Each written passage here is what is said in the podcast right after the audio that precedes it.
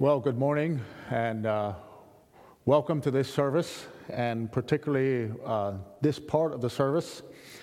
I want to uh, wish you all a happy Easter and am looking forward to uh, the fact that we uh, can celebrate the resurrection of Jesus Christ together like usual. Um, the fact that many things were canceled these last weeks. Um, unsettled our schedules. But today, I'm rejoicing in the fact that Easter is not canceled. And that's because it is a literal historical fact that is a part of history and I think will be fulfilled as we read and study the scriptures. We can discover that um, Jesus' resurrection is actually the first fruits of the resurrection that will come for all righteous saints who die, and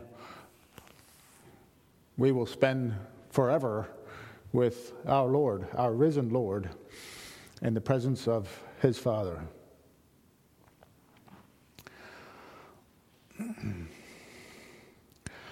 I invite you to open your Bibles to John chapter 19, verse 41. And I will be reading this passage of Scripture on following on through onto chapter 20, John chapter 41, John chapter 19, verse 41 through John 20, verse 18. I welcome you to follow in your Bibles as I read from mine. John chapter 19, verse 41. Now, in the place where he was crucified, there was a garden. And in the garden, a new sepulchre, wherein was never man yet laid. There laid they Jesus, therefore, because of the Jews' preparation day, for the sepulchre was nigh at hand.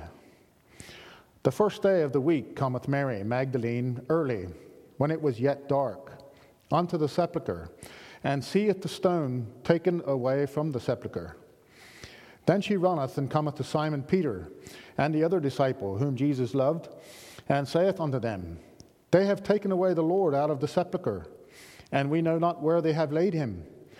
Peter therefore went forth and that other disciple and came to the sepulchre.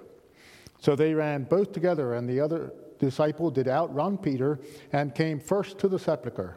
And he, stooping down and looking in, saw the linen clothes lying, yet went he not in. Then cometh Simon Peter following him, and went into the sepulchre, and seeth the linen clothes lie, and the napkin which was about his head, not lying with the linen clothes, but wrapped together in a place by itself. Then went in also that other disciple, which came first to the sepulchre, and he saw and believed for as yet they knew not the scripture that he must rise again from the dead. Then the disciples went away again unto their own home. But Mary stood without at the sepulchre, weeping.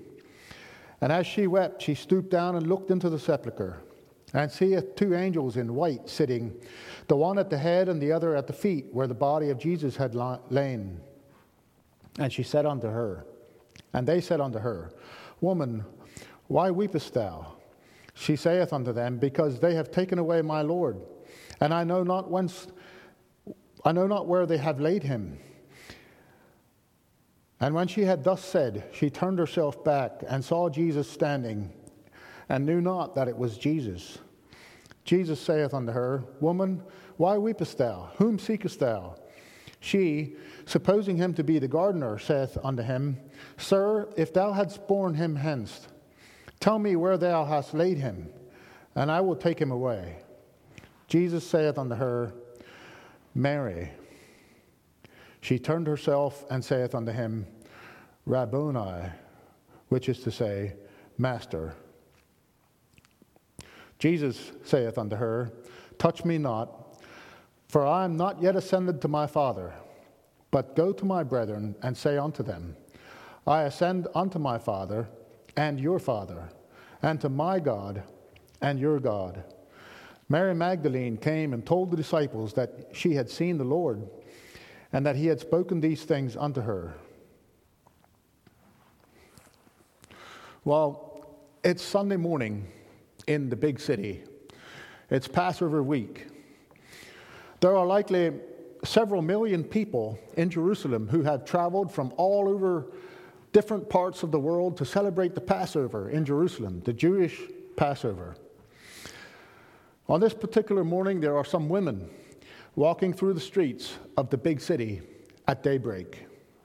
I can imagine among the thoughts that they are thinking are the thoughts, if only, if only, if only Jesus hadn't come to Jerusalem, if only the disciples had been able to talk him out of coming for this particular Passover, if only there would have been a way for Jesus to play low key that week instead of mingling and interacting with the vast crowds in the days prior.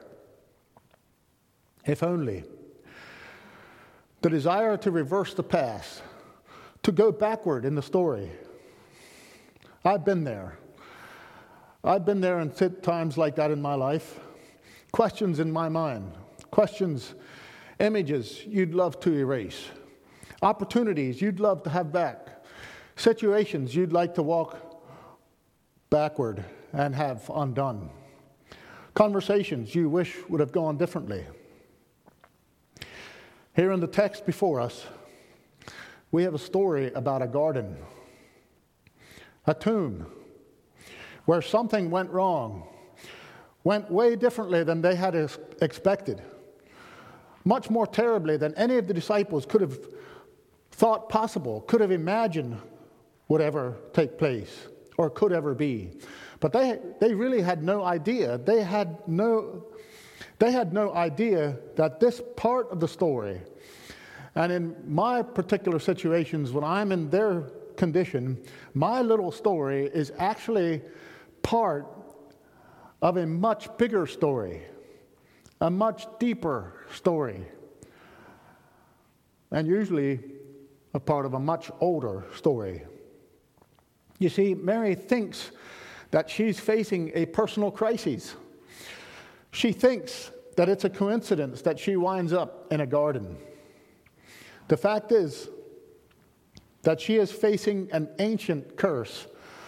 And what is happening right in front of her is God reversing the story of the whole universe. All of nearly all of human history up to this point. My title today is The Two Gardens. The Two Gardens.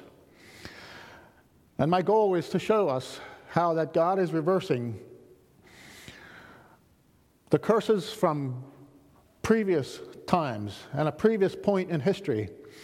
And as I preach here, my goal is to point out at least four things that I feel this text shows us that God reversed. Reversing the story. The first point here in my outline is reversing the story of corruption. The story of corruption. I want you to notice that this garden is also a cemetery. Since it was so close to Passover, the text tells us, no one really wanted to take Jesus' corpse very far. And so they borrowed the tomb of a rich man who had a tomb close by.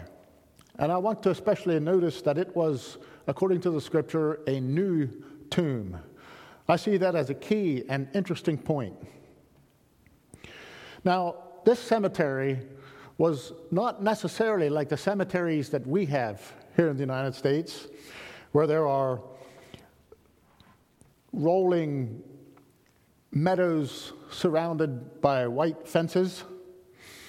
This was likely not a grassy area where people came along with mowers and weed eaters and spreaders with fertilizers and weed control. This is most likely an actual working garden that would have had vegetables growing. Perhaps grape arbors or fruit trees were also in this garden. In verse 2, it is relatively easy to see that Mary thinks when she comes into this garden, she thinks that she has stumbled onto a grave robbery. She approaches the tomb in the garden and she sees the grave clothes, which are obvious, vivid images of the corruption of death, the association of death. She sees the stone rolled away and she thinks that there's been a grave robbery. The first question she asks the gardener in verse 15 is Where have they taken him? Where have you carried him? Someone has robbed the grave. Someone has taken the body of this man, a man whose words I believed, a, a man that I left everything to follow. The dead body, she thought, had been taken. Well, she was wrong. First of all, the text tells us that she runs back to tell the other disciples what she has seen. And when she comes back with Peter and John in tow, together they go into the tomb itself. They see the napkin, the folded napkin. They see the grave clothes. They see that the tomb is indeed empty. There is no body. The tomb is not holding a corpse.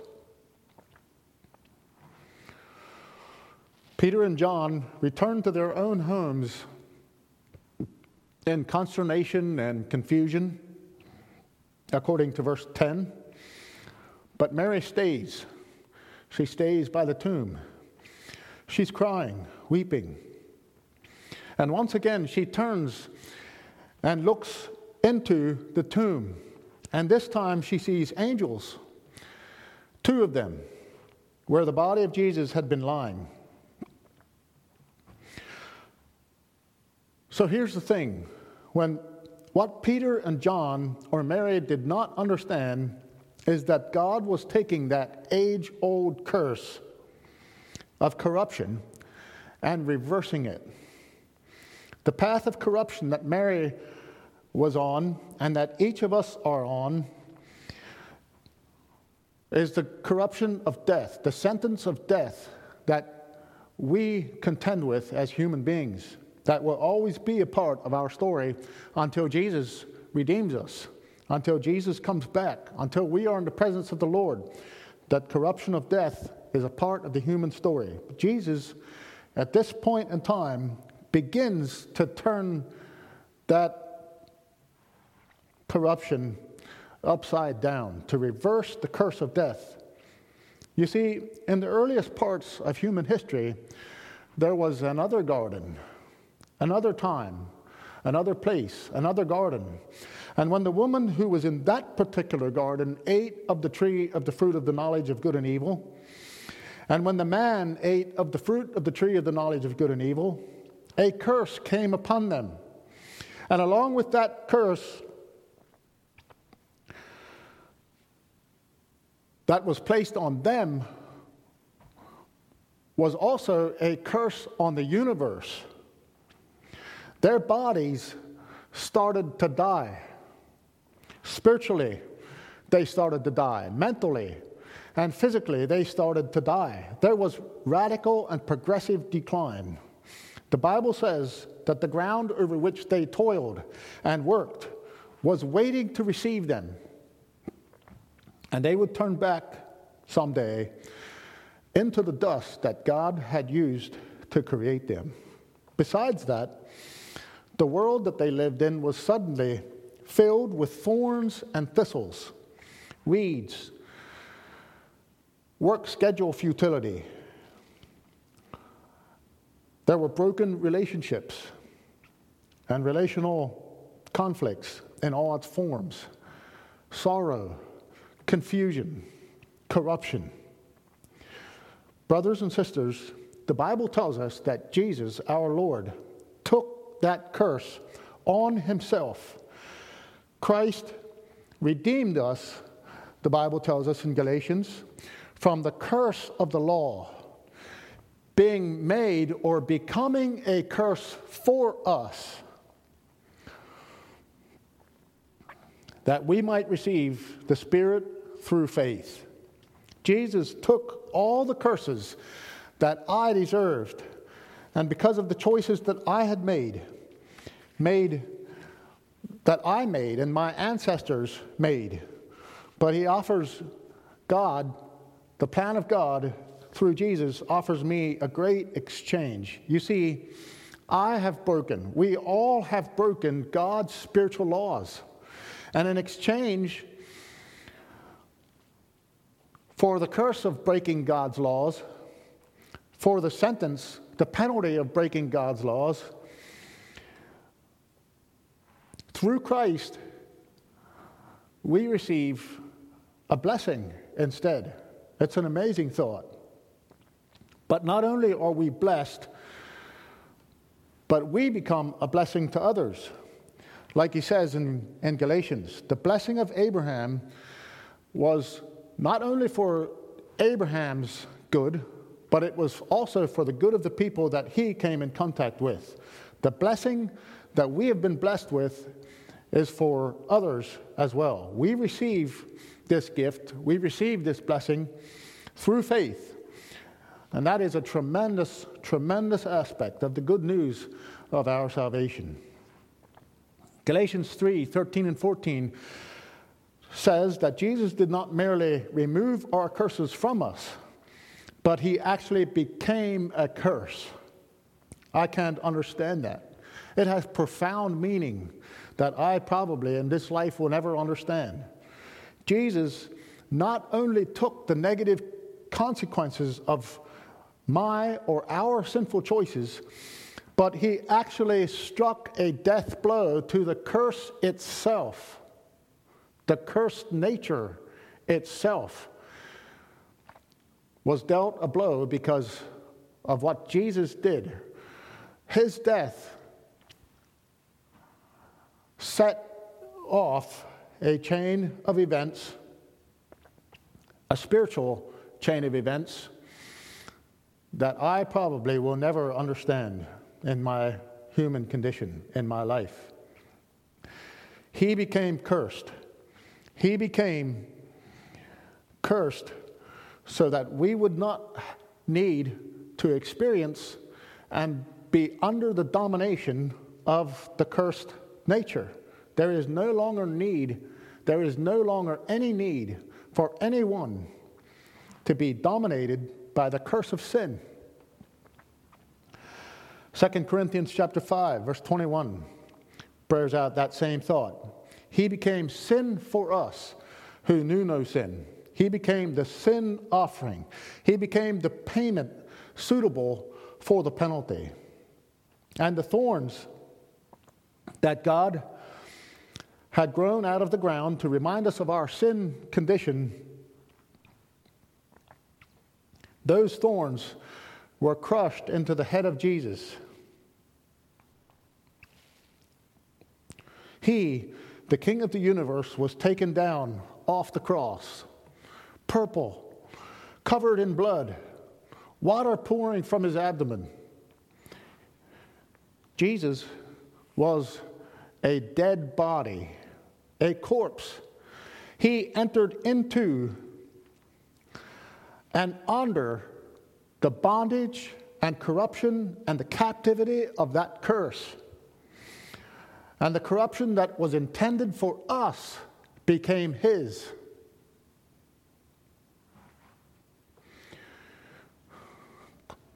God reversed the story of corruption. And Mary came into the garden on that particular morning. She came to the garden and to the tomb expecting to find him, Jesus, in that condition.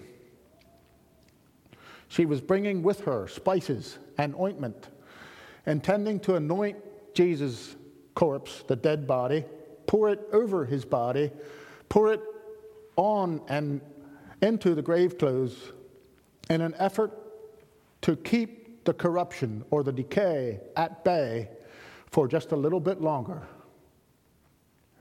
But she didn't find him there. You see, he was no longer in that condition. She didn't find the corruption that entered into the world through the first garden. Instead, she finds angels. Now, angels were also present at that first garden. At the first garden, as you know, there was an angel at the entrance to the garden with a sword to protect the people from the garden and to protect the garden from the people. God said, I won't allow my children to eat of the tree of life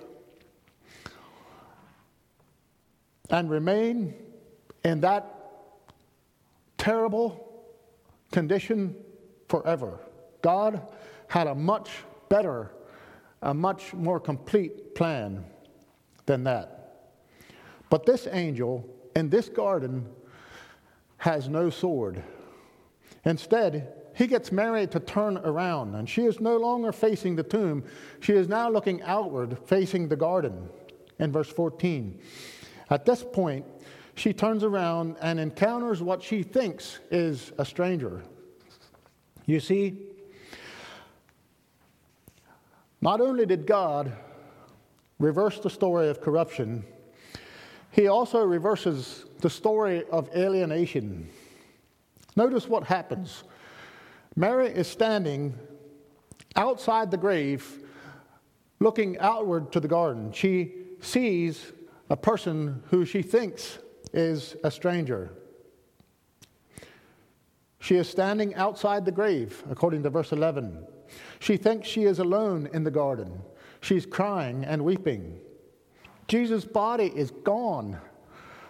And she thinks that her whole world is coming apart and coming to an end. And at that point, she sees Jesus but does not realize that it is him. She thinks that it's the gardener a hired hand that was there to do the routine jobs to keep the garden maintained on that particular day. Jesus asks her the question. He asks her a couple of questions. He says, Why are you crying? Who are you looking for? What's wrong? And Mary, Mary immediately starts to pour out to him. She's sobbing and crying, and that's how it went until until he speaks her name. Notice what happens.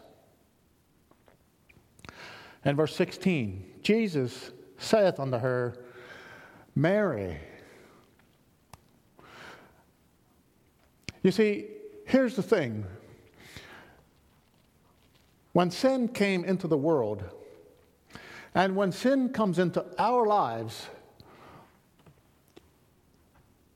it alienates it separates, it alienates us from one another, and it alienates us from God. Sin brings death, and death is just another word for separation, alienation. Remember what happened in that first garden? When the woman ate of the fruit and the man ate of the fruit, suddenly they realized that they were naked. And the first response was to hide, to hide from each other, and to hide from God. The Bible says in Genesis chapter 3 that in the cool of the day, God would come to them and be in their midst. God would fellowship with the man and the woman. He would be in their presence. But when he came that day, they were hiding. The scripture says that the man and woman were hiding. They were hiding in the garden. They were hiding in the vegetation. They were hiding in the creation that God had made for them and for their pleasure. So when God calls for them by name,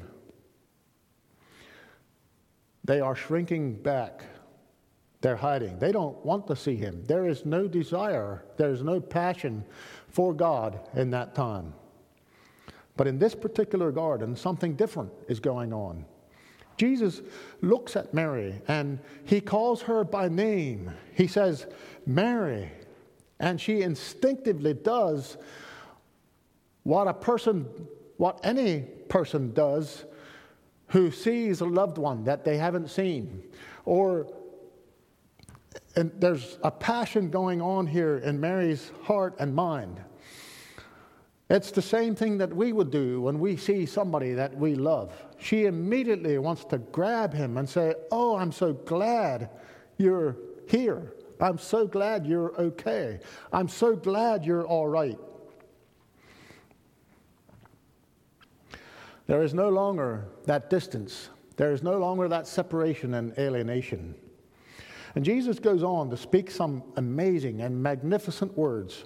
Again, words that I feel I don't particularly understand very well. I have a few thoughts here, though, about verse 17. John chapter 20, verse 17. Jesus saith unto her, Touch me not, for I am not yet ascended to my Father. But go to my brethren and say unto them, I ascend unto my Father and your Father, and to my God and your God. Go to my brothers. Tell them that I'm alive. And tell them that, tell them that I'm returning to my Heavenly Father. Jesus' brothers, earthly siblings, half siblings, James and Jude and others, they were hiding, hiding in a room somewhere. And Jesus breaks right into their story, right into Mary's story, right into the James and Jude, his brother's story, the disciples' story. And he walks right into my story and yours. Notice how he connects to her story. He says, Your father and mine, your God and mine. The alienation, the separation that man has known up to this time has now changed. There is connection, there is a bridge, there is openness, there is access that has come on the human race as a result of Jesus' resurrection and as of the fact that he is alive today gives me access and gives you opportunity to connect with Jesus and with your Father, Jesus' Father and your Father, your God and my God. he reverses the alienation that makes us feel like hiding, the fear that keeps us hiding from each other and the fear that makes us feel like hiding from God or trying to hide from God. Jesus turns that alienation right on its head. He reverses that alienation. The third thing we see here is that Jesus reverses the story of condemnation. When Mary grabs him and says, Teacher, Master, I'm so glad you're here. I'm so glad you're okay. Jesus responds to that, that gesture by saying that he has not yet ascended to the Father. I'm not sure what all that might mean, but again, I have a few thoughts that I think it might at least partially mean. Jesus says that he's ascending or returning to his Father. Jesus is not hiding in the bushes like Adam and Eve he openly proclaims that he's going where his father is, and he is going to live with his father. He is going to be in the presence of his father, his God, his father, like verse 17 says. There is no fear, there is no condemnation, there is no shame whatsoever. He moves right into the presence of God.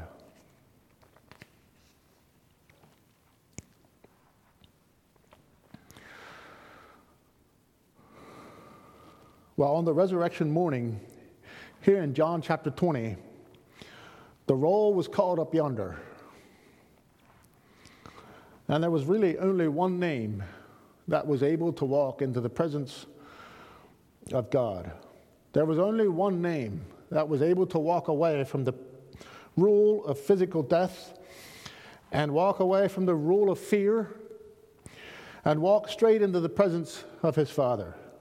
1 Corinthians chapter 15 indicates that the fact is, the fact that Jesus resurrected is indicative of the fact that we also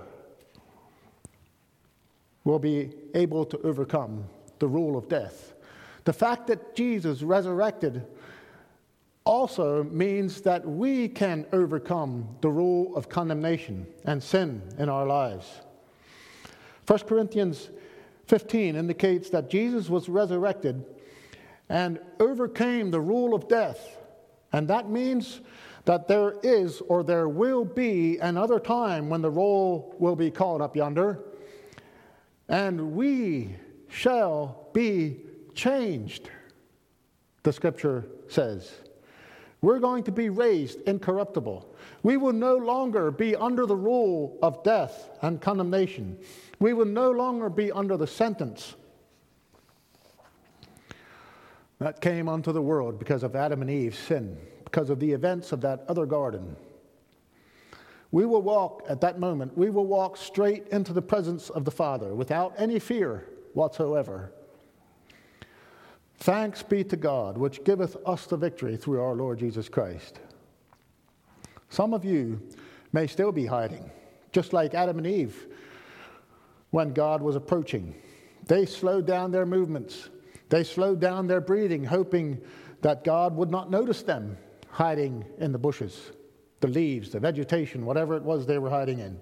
Just like Adam and Eve, there may be some of you who are living as though you thought, as though you think God will not notice, that God will not find you, that somehow God does not already know about the rebellion in your life that is present in your heart. Brother, sister, there is a day coming. There is a day of judgment coming where truth will be presented about your life and mine.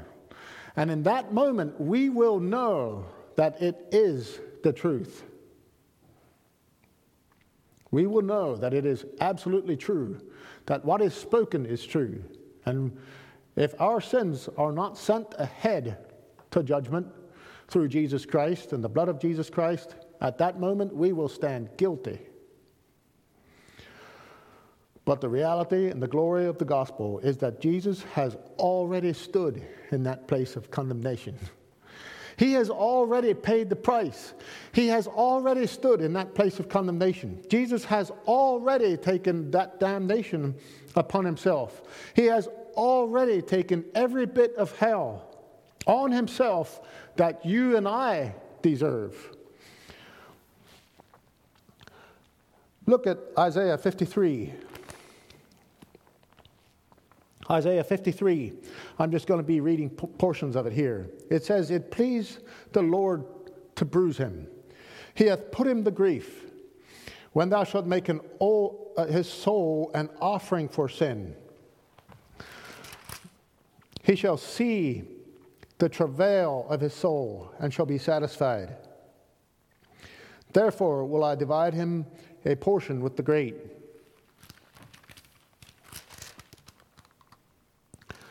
Backing up just a little bit, in verse 7, he was oppressed, he was afflicted, he was taken from prison and from judgment, he was cut off out of the land of the living.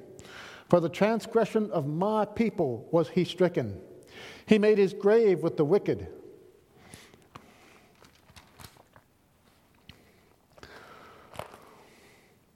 Jesus was so thoroughly and completely absorbed in the will of the Father that he could say with absolute confidence, I'm returning to my Father. I am ascending to my Father. I am not afraid to be, to be in his presence.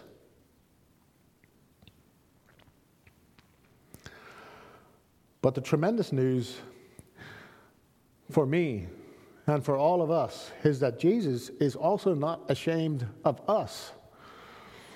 As he says here, go tell my brothers. Go tell my brothers in verse 17. I ascend unto my Father and your Father, and to my God and your God. The connection is hard for me to miss. Go tell my brothers. he reverses the story of condemnation.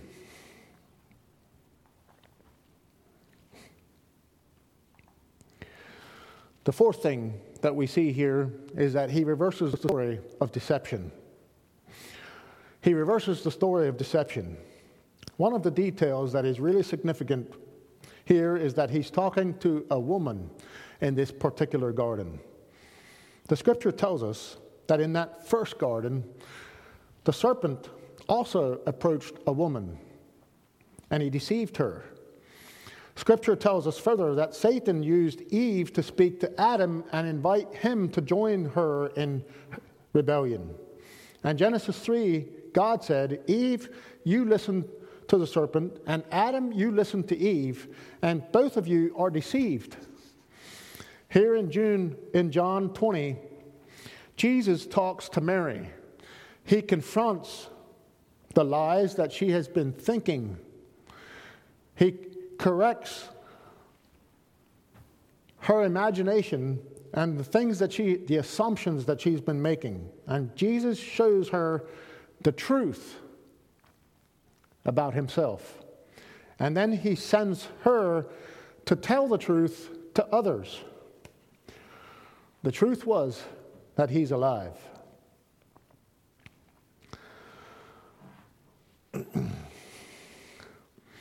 you have to go to the book of Matthew to see that Mary is actually not the only person. She is not the first person there in the garden on that particular morning. There had been soldiers, guards, watching the tomb. These soldiers saw the angel of the, of the Lord descend from heaven they witnessed the violent earthquake that took place on that morning. They saw the angel rolling away the stone. They noticed that his appearance was like lightning. They saw that his clothes was, were white like snow. They heard the angel proclaim that Jesus was risen and the tomb was empty. But those same soldiers took a large sum of money to broadcast the story that Jesus' disciples had stolen the body. And the strategy of Satan is and always will be for us to be blinded to what is truth and blinded to what is right in front of us. You see, if indeed Jesus is risen, and he is, that also means that one day he will be the judge. Not only does Jesus' resurrection qualify him as the Son of God, as the Lord from heaven, but it also qualifies him to be our judge. And for the believer, that is one of the most comforting things. That is one of the most comforting thoughts possible. But for the unbeliever, though, it is a fearsome thought. And the way unbelievers deal with that fear is to connect it with false narratives just like these soldiers did. Well, Jesus is reversing that story of deception. He did that for Adam and Eve. And I want to show you how he did that also for Mary Magdalene. You see, Mary Magdalene is not just some cardboard figure that moves across the flannel board. Flannel board. Mary used to be involved in the occult. The Bible tells us that when she first met Jesus, Jesus cast seven demons out of her. She was the kind of woman that many people would be afraid of. But instead of listening to those demonic voices, Mary started to listen to the voice of Jesus. She started to obey the voice of Jesus and to follow Jesus with her whole heart. Jesus obviously knew her story. Jesus loved her. Jesus redeemed her. And it is so significant to me that Jesus chose Mary Magdalene. He chose Mary Magdalene, a woman. He chose Mary to take the story of the resurrection to the disciples, who took it to others. Who took it to others? Who took it to others? Who took it to others? Who told some other people who told it to me? And now I'm standing here telling it to you. The story that Jesus is alive, Jesus is resurrected, Jesus is the Lord of all. Jesus used this formerly demonized, occultic, and hopeless woman to save the world with the truth of the resurrection and the message of the gospel. He reversed the story of deception. And the incredible message of the gospel is that through Adam, every one of us is under the curse of sin. Every one of us is under the, corru- the corruption of the curse of death and the curse of corruption. But through Christ, any of us can have that curse removed. Any of us can hear him calling us by name. Any of us can walk in newness of life. Any of us can walk away from the condemnation of our old sins and live. Any of us can live a life of faith and freedom and obedience. Mary Magdalene did, and so can you. Isaac Watts was one of the great hymn writers in church history. And I guess nothing shows that better than the fact that he wrote one of his most famous hymns by accident. The classic Christmas carol, Joy to the World, was not written to be a Christmas carol. In fact, in its original form, it had nothing to do with Christmas. It was not even written to be a song. Joy to the World was written in 19, I'm sorry, 1719. 1719, Isaac Watts published a book of poems with each poem being based on a psalm from the book of Psalms. And one of those poems was an adaptation of Psalm 98. And more than a century later, over a hundred years later, this poem was slightly modified and set to music to give us what has become one of the most famous Christmas carols ever. Joy to the world, the Lord is come. Let earth receive her King. Let every heart prepare him room. And heaven and nature sing. Joy to the world, the Savior reigns.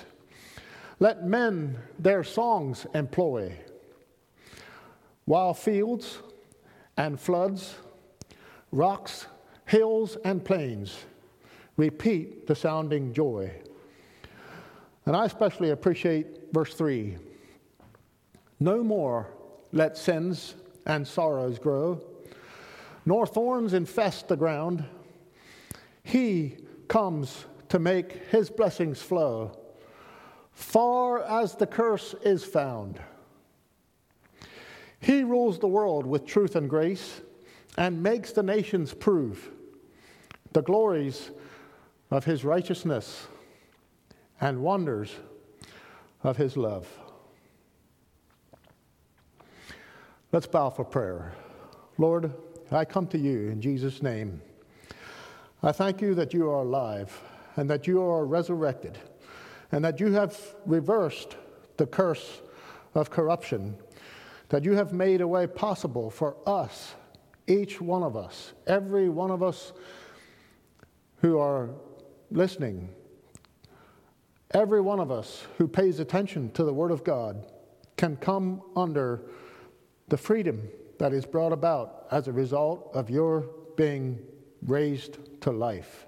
The power that raised up Jesus from the dead is that same power that works and can work in our lives. I pray, Lord, that all of us would live and realize that power, to live under the freedom that comes with that power, and that in our own lives, the curse of corruption and sin, the rule of death would be broken in our lives spiritually and physically and emotionally.